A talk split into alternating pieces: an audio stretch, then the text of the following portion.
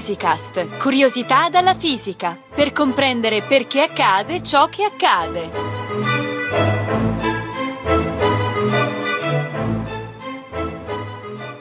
Da circa 40 anni i fisici stanno dando la caccia alla materia oscura. Quali sono le ultime teorie in questo campo? Che cosa prevedono? Ce ne parla Danilo Domenici dell'Istituto Nazionale di Fisica Nucleare di Frascati.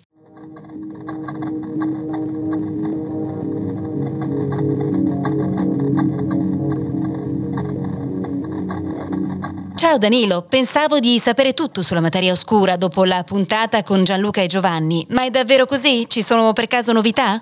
Ciao Chiara! La puntata di Physicast sulla materia oscura a cui ti riferisci spiega molto bene il problema, però effettivamente alcune novità ci sono. Aspetta, non mi dirai che voi fisici l'avete finalmente trovata? Beh, ora non esagerare, non l'abbiamo ancora trovata. Ti assicuro che se così fosse ne avresti sentito parlare ampiamente sui giornali e social, perché avremmo risolto uno dei più grandi misteri della fisica moderna. Allora forse non siete più tanto convinti che esista? Al contrario, siamo più convinti che mai. Stiamo raccogliendo sempre più osservazioni cosmologiche che ne indicano l'esistenza. Ormai siamo abbastanza certi che sia uno degli ingredienti fondamentali dell'universo. E se non ricordo male quello che avevano detto Gianluca e Giovanni, sapete anche qual è la dose di questo ingrediente, giusto? Sì, esatto. Il satellite Planck dell'Agenzia Spaziale Europea ha misurato con grande precisione che la materia oscura è il 26,8% dell'intero contenuto dell'universo. La materia ordinaria, quella che vediamo con i nostri strumenti di osservazione, è solo il 4,9%, cioè meno di un quinto. Il resto è energia oscura, anche quello un bel mistero. Ok, ok, ma torniamo alla materia oscura. Quali sono allora queste novità di cui volevi parlarci? La novità è che ultimamente sono state formulate delle teorie, chiamate teorie dei settori oscuri, che hanno ricevuto molto credito nella comunità scientifica, perché sembrano risolvere più problemi aperti della fisica moderna in una volta sola. I famosi due piccioni con una fava, insomma. Meglio, perché in questo caso i piccioni sarebbero tre. Il piccione più grande è sicuramente il problema della materia oscura, che, ricordiamolo, consiste nel fatto che per giustificare l'enorme forza di gravità necessaria a tenere insieme le strutture cosmologiche che osserviamo, serve ipotizzare una quantità di materia molto più abbondante di quella che emette luce o altra radiazione. Sì, lo ricordo che il problema fosse proprio questo. Ma queste teorie riescono a spiegare anche altre due osservazioni anomale. Sarebbero gli altri due piccioni? Esatto. Il primo è la misura di una grandezza chiamata momento magnetico del muone. Il secondo, invece, di natura astrofisica, è la quantità eccessiva di antielettroni o positroni presenti nei raggi cosmici che osserviamo con i satelliti. Entrambi i valori misurati sono maggiori rispetto alle previsioni delle teorie attuali. Sì, i raggi cosmici li conosco, me ne ha parlato Livia in una puntata precedente, ma non sapevo niente di questa anomalia. Dell'altra cosa che hai detto non so davvero nulla, ma mi sembra che siano grandezze molto diverse tra loro, è così? Sì, è così. È proprio questo che ha attratto molte attenzioni su queste nuove teorie. Vedi, quando una teoria riesce a spiegare diverse questioni irrisolte, i fisici se ne innamorano anche se poi deve sempre passare al severo vaglio della verifica sperimentale, non dimentichiamolo mai. Eh sì, è il metodo sperimentale alla base della scienza, ma a questo punto sono proprio curiosa di sapere cosa dicono queste teorie. Le teorie dei settori oscuri ipotizzano che esista un insieme di nuove particelle che interagirebbero con le particelle che conosciamo attraverso una nuova forza chiamata forza oscura, la quale agirebbe quindi da portale tra i settori oscuri e il mondo delle particelle note. Aspetta, aspetta, aspetta un attimo, settori oscuri, forze oscure, portali. Sembra quasi un racconto di fantascienza. Eh sì, hai ragione. Noi fisici abbiamo una certa ironia nel dare i nomi. Credo che in questo campo di ricerca ci siano parecchi fan di Star Wars quindi, secondo queste teorie, le particelle del settore oscuro sarebbero responsabili della materia oscura che non osserviamo nell'universo? Esatto. Il nome settore oscuro deriva dal fatto che queste nuove particelle non sarebbero direttamente visibili, perché non sono soggette all'interazione elettromagnetica e quindi non possono assorbire o emettere luce, e nemmeno alle interazioni nucleari debole e forte, e perciò non possono avere interazioni con le particelle ordinarie. Una o più di queste particelle, però, potrebbero essere dotate di massa e quindi potrebbero agire gravitazionalmente per tenere insieme le strutture cosmologiche come galassie e ammassi di galassie. Però scusami, ma come facciamo a verificare questa teoria? Se le particelle del settore oscuro risentissero soltanto della forza gravitazionale, rivelarle direttamente sarebbe molto difficile, al limite dell'impossibile. Infatti, quando abbiamo a che fare con particelle elementari, la forza di gravità è assolutamente trascurabile perché le loro masse sono piccolissime, solo qualche miliardesimo di miliardesimo di miliardesimo di grammo. Ma allora non abbiamo speranza? Quello che speriamo è che sia possibile rivelare l'esistenza della forza oscura, che sarebbe la quinta forza della natura, oltre alla forza elettromagnetica, alla forza nucleare forte, alla forza nucleare debole e alla forza di gravità. Secondo la teoria, questa quinta forza avrebbe molte caratteristiche in comune con la forza elettromagnetica. Per esempio, la particella che la trasporta sarebbe molto simile al fotone e infatti è stata chiamata fotone oscuro. Aspetta però, ma il termine fotone deriva dalla parola greca phos, che significa luce. Fotone oscuro è un ossimoro. Eh sì, ti ho già detto che noi fisici abbiamo una certa ironia nel dare i nomi. Comunque, una cosa importante da sapere sul fotone oscuro è che, a differenza del fotone, sarebbe dotato di massa. Ok, ok, ok, mi sembra un dettaglio importante. E sappiamo anche quanto potrebbe essere questa massa?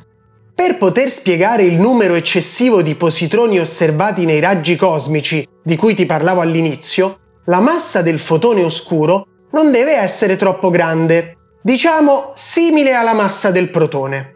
Questa è una buona notizia perché significa che per essere prodotto non servono enormi acceleratori di altissima energia come LHC, ma bastano strumenti molto più piccoli e di minore energia. E come potete riuscire a produrlo? Per questo usiamo una proprietà predetta dalla teoria che si chiama mixing cinetico. Interessante. E che cosa significa mixing cinetico però? Significa che il fotone oscuro e il fotone normale possono talvolta mischiarsi, trasformarsi cioè l'uno nell'altro. Dove c'è un fotone compare un fotone oscuro e viceversa. Quindi non dobbiamo fare altro che produrre un bel po' di fotoni e aspettare che uno di questi si trasformi nel fotone oscuro. Quindi, se ho capito bene, il fotone oscuro è una specie di alter ego del fotone, però dotato di massa. Beh, un po' come Hulk e Bruce Banner. È bel paragone, Chiara. D'altronde il dottor Banner diventa Hulk a causa dei raggi gamma, che non sono altro che fotoni di alta energia.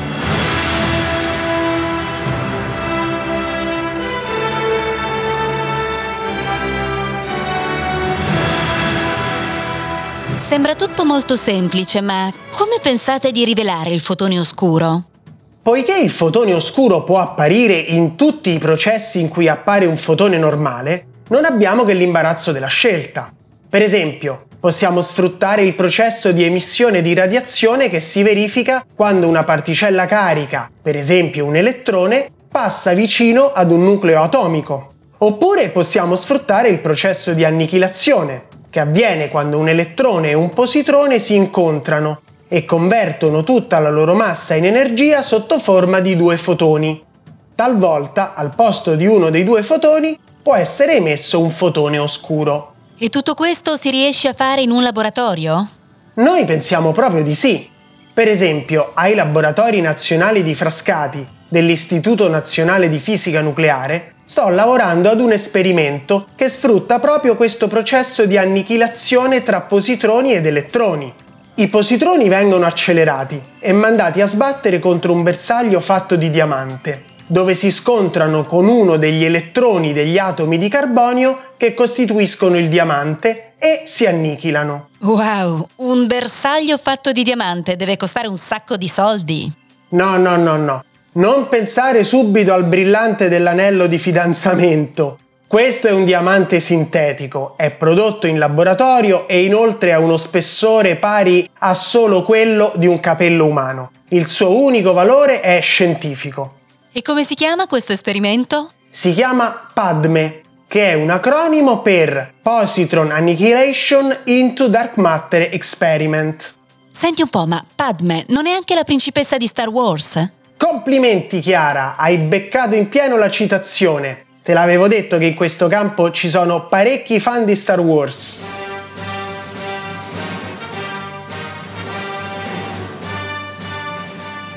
E una volta che l'avete prodotto nelle annichilazioni, come fate a rivelarlo?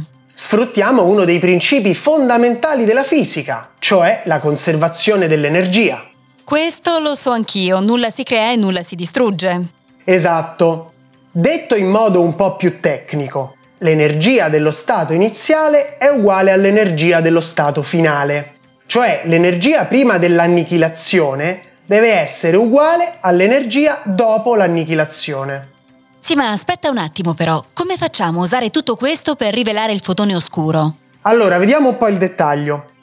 L'energia prima dell'annichilazione la conosciamo bene. Infatti è data dall'energia del positrone, che dipende dai campi elettrici dell'acceleratore che usiamo, e dalla massa di un elettrone del diamante, che possiamo considerare praticamente fermo. Ricordiamoci che per la teoria della relatività speciale anche la massa è una forma di energia e va calcolata quindi in questo bilancio. Ok, prima dell'annichilazione abbiamo tutto sotto controllo. Dopo invece un po' meno, giusto? Ho capito bene? Dopo l'annichilazione l'energia è la somma dell'energia del fotone e quella del fotone oscuro, che però non riveliamo, perché infatti attraversa indisturbato tutto il nostro apparato sperimentale.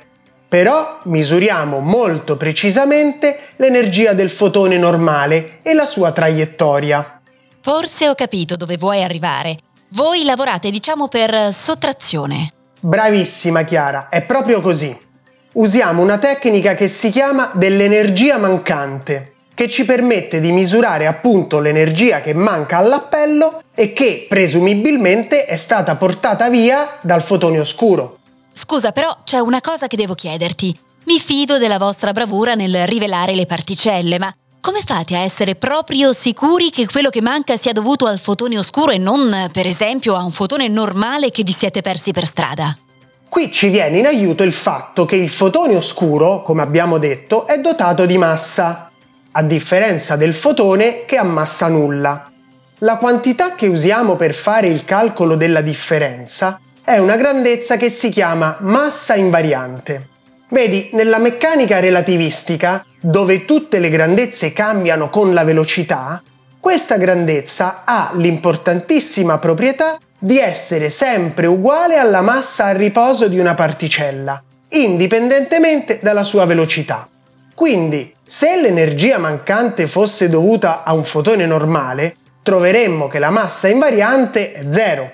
Ma se invece troviamo che la massa invariante mancante è un numero ben preciso, allora quella sarebbe l'indicazione sicura che l'energia è stata portata via da una nuova particella. E quindi avreste finalmente risolto il mistero della materia oscura. Beh, prima dovremmo misurarne la massa e altre caratteristiche e poi vedere se sono compatibili con le teorie e le osservazioni sperimentali che abbiamo. Però diciamo che sicuramente avremmo fatto un bel passo in avanti. Beh, Danilo, allora non mi resta che lasciarti, ne avete di lavoro da fare. Grazie Chiara.